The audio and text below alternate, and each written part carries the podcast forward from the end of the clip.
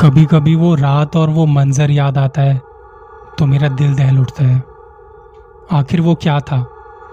वो महज कोई ख्वाब था या हकीकत, जिसे मैं आज तक भूल नहीं सका? जब कभी वो वाक्य मेरे सामने आता है तो खौफ के मारे आज भी रोंगटे खड़े हो जाते हैं। उस रात की सारी घटना मेरी आँखों के सामने एक फ़िल्म की तरह चलने लगती है। भयानक और अंधेरी रात। ऊपर से सुनसान इलाका, बड़ा सा उजाड़ कमरा और फिर कंडक्टर की लाश का यूँ मिलना। ना जाने उस रात क्या होने वाला था, लेकिन हम उस रात सच में बच गए।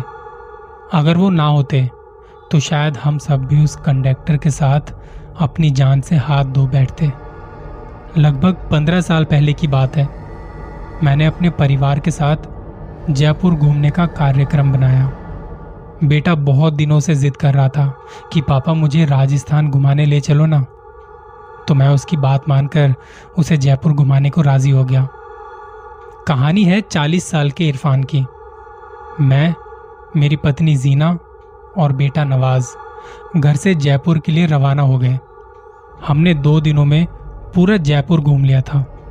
लेकिन मेरे पास अभी दो दिन की छुट्टी बाकी थी। तो मैंने सोचा क्यों ना अजमेर शरीफ भी हो आते हैं। अब क्योंकि हमारी ये प्लानिंग अचानक हुई थी तो हमें जल्दबाजी में बस का सहारा लेना पड़ा। उस बस में और भी यात्री थे, खासकर बुज़ुर्गों की संख्या ज़्यादा थी। हमारे जैसी केवल एक ही फैमिली थी। बस में यात्री भी कम थे। अब क्योंकि बस भी थोड़ी खचाड़ा थी, इसलिए शायद उसमें ज़्यादा यात्री नहीं बैठे होंगे। रात के करीब आठ बजे बस अपनी मंजिल की ओर रवाना हो चली। हम तीनों अपनी सीट पर टेक लगाकर बैठ गए। नवाज़ तो सो गया था, लेकिन मुझे और जीना को बीच बीच में हल्की सी झपकी आ जाती। एक तो वीरान और अनजानी सी जगह थी, ऊपर से खचाड़ा बस। मुझे तो अनकंफर्टेबल सा लग रहा था। ड्राइवर को भी शायद जल्दी थी मंजिल तक पहुँचने के लिए, इसलिए वो बस को तेज रफ्तार में भगाए चला जा रहा था। अंदर से भी डर लग रहा था कि कहीं वो बस को ठोक ना दे, क्योंकि अंधेरा घना था। साथ में सुनसान सड़क के किनारे, जिन पर ना कोई घर दिख रहा था, और सड़क पर भी इक्का दुक्का वाहन दिखाई दे रहे थे। कुछ बुज़ुर्गों ने ड्राइवर को टोका भी कि बस इतनी रफ्तार से मत चलाओ, थोड़ी धीमी करो। कुछ समय तक तो उसने बस की रफ्तार को धीमा किया, धीरे से चलाया। लेकिन फिर कुछ देर बाद उसने फिर से बस की रफ्तार बढ़ा दी। एक बुज़ुर्ग ने फिर से उस बस ड्राइवर को टोका कि बस की रफ्तार धीमी करो, लेकिन मना करने के बावजूद फिर से ड्राइवर ने रफ्तार बढ़ा दी। तब ड्राइवर ने जवाब दिया कि, अंकल जी, जो मैं कर रहा हूँ ना, वो बिल्कुल ठीक कर रहा हूँ। मैंने सुना है कि ये इलाका अच्छा नहीं है। बहुत ज़्यादा खतरा है इस जगह पर। और हम इस इलाके को जितना जल्दी पार करके आगे बढ़ जाए ना, उतना अच्छा है। ड्राइवर की बात सुन के सबने कहा, चलो ठीक है बस तेज रफ्तार से आगे बढ़ ही रही थी कि तभी एक आवाज़ के साथ, एक तेज आवाज़ के साथ बस का थोड़ा संतुलन गड़बड़ाया और बस थोड़ी दूर और बढ़ी और फिर रुक गई। सब घबरा गए कि अचानक से ये क्या हुआ? इतना खतरनाक इलाका और बस का रुकना किसी का भी जी घबरा जाएगा। ड्राइवर ने अपनी टॉर्च जलाई। बस से नीचे उतरा और उसने देखा कि क्या बात है। बस को आखिर क्या हुआ? वो रुकी क्यों? कुछ देर के मुआयना करने के बाद पता चला कि बस के पीछे के दोनों टायर, दोनों पहिए पंक्चर हो चुके हैं और बस में एक्स्ट्रा पहिए भी नहीं थे कि उसकी मरम्मत की जा सके। अब क्या किया जाए? सभी सोच में पड़ गए। रेतीली अनजान जगह, अमावस की गहरी काली रात, जंगली जानवरों का डर और बस का यूँ खराब हो जाना। सबके जैसे होश उड़ गए थे। अब क्या करें, क्या ना करें?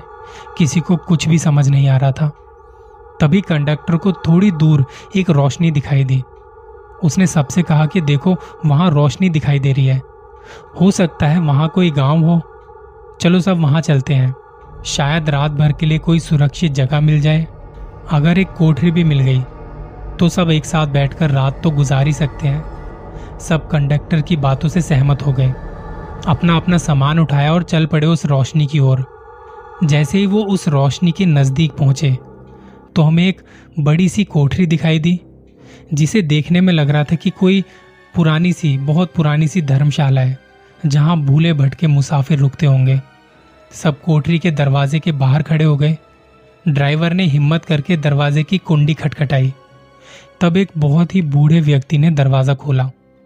उनके सर पर एक बड़ी सी पगड़ी थी। गले में पुराने जमाने का कोई आभूषण था। कानों में कुंडल भी पहन रखे थे। कुर्ते के ऊपर उन्होंने एक जवाहर जैकेट पहन रखी थी। कमर में धोती, पैरों में पुराने जमाने के ऊँट की चमड़े से बने जूती पहन रखी थी और हाथ में एक बड़ा सा लठ ले रखा था। वो और उनका पहनावा बहुत ही अजीब लग रहा था। तभी कंडक्टर ने बड़ी हिम्मत करके कहा ताउसा बस पंक्चर हो गई है। हम सबको रात गुजारने के लिए अगर आपकी कोठरी में थोड़ी सी जगह मिल जाती तो बड़ी मेहरबानी होती। उस कोठरी के मालिक बोले, डरने की ज़रूरत कोई ना। ये धर्मशाला तो मैंने भूले भटके मुसाफिरों की मदद के लिए ही बनाई है। मैं चौधरी सुमेर सिंह और मारी घरवाली धन्नो मुसाफिरों का ख्याल रखे हैं। आप सब लोग भीतर पधारो। जो हम दोनों से बन पड़ेगा, वो आपकी मदद करेंगे। कंडक्टर बोला, बहुत बहुत धन्यवाद ताउसा बड़ी मेहरबानी। जो इस अनजान जगह में आप हमारी मदद करने के लिए राज़ी हो गए। चौधरी सुमेर सिंह बोले, इसमें धन्यवाद की क्या बात है? ये तो हमारा फ़र्ज़ है। मारे को तो बड़ी खुशी हुई जो आप लोग मारे यहाँ पधारे।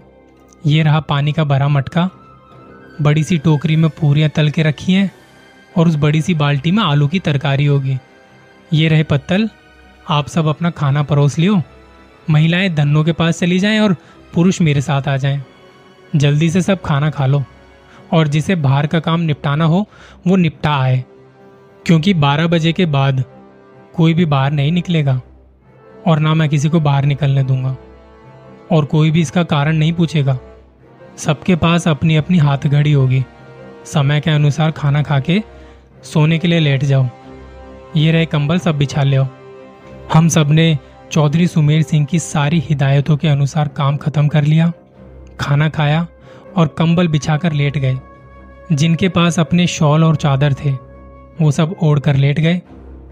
अब मेरे पास ओढ़ने वाला कंबल था, इसलिए मैंने अपने बेटे को साथ सुला लिया और मेरी पत्नी औरतों के साथ अपना शॉल लेकर ओढ़ कर लेट गई।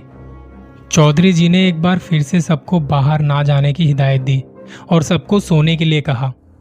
लगभग बारह बजे के बाद ना जाने कंडक्टर को क्या सूझी। उसे बीड़ी पीने की तलब लगी। और वो बाहर जाने लगा।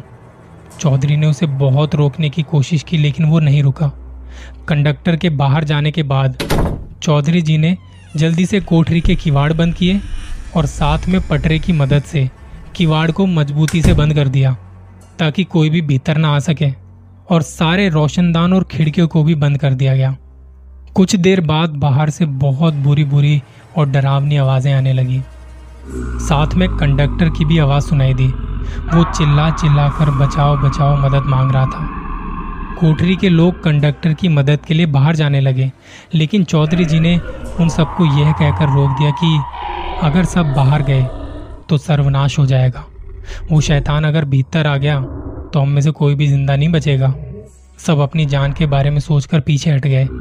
फिर चौधरी जी ने सबसे कहा कि सब अपनी अपनी जगह पर लेट जाएँ और उनकी बात मानना हम सबकी मजबूरी थी।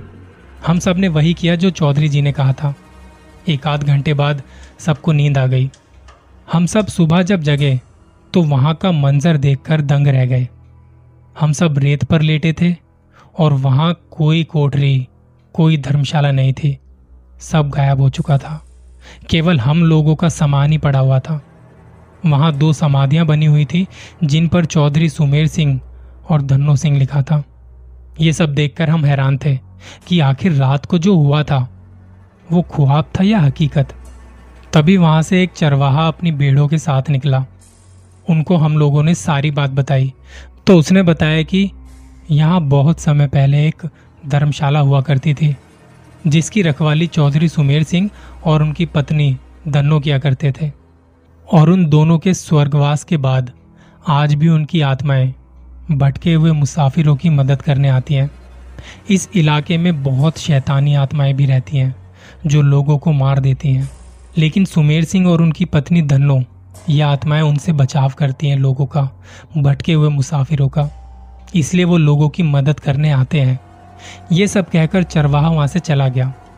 लेकिन हम सबके मुँह और आँखें खुली की खुली रह गई, उनकी बातों के बाद। फिर हम सबने अपना अपना सामान उठाया और बस की ओर आए। देखा तो वहाँ कंडक्टर की लाश लहू लुहान पड़ी थी।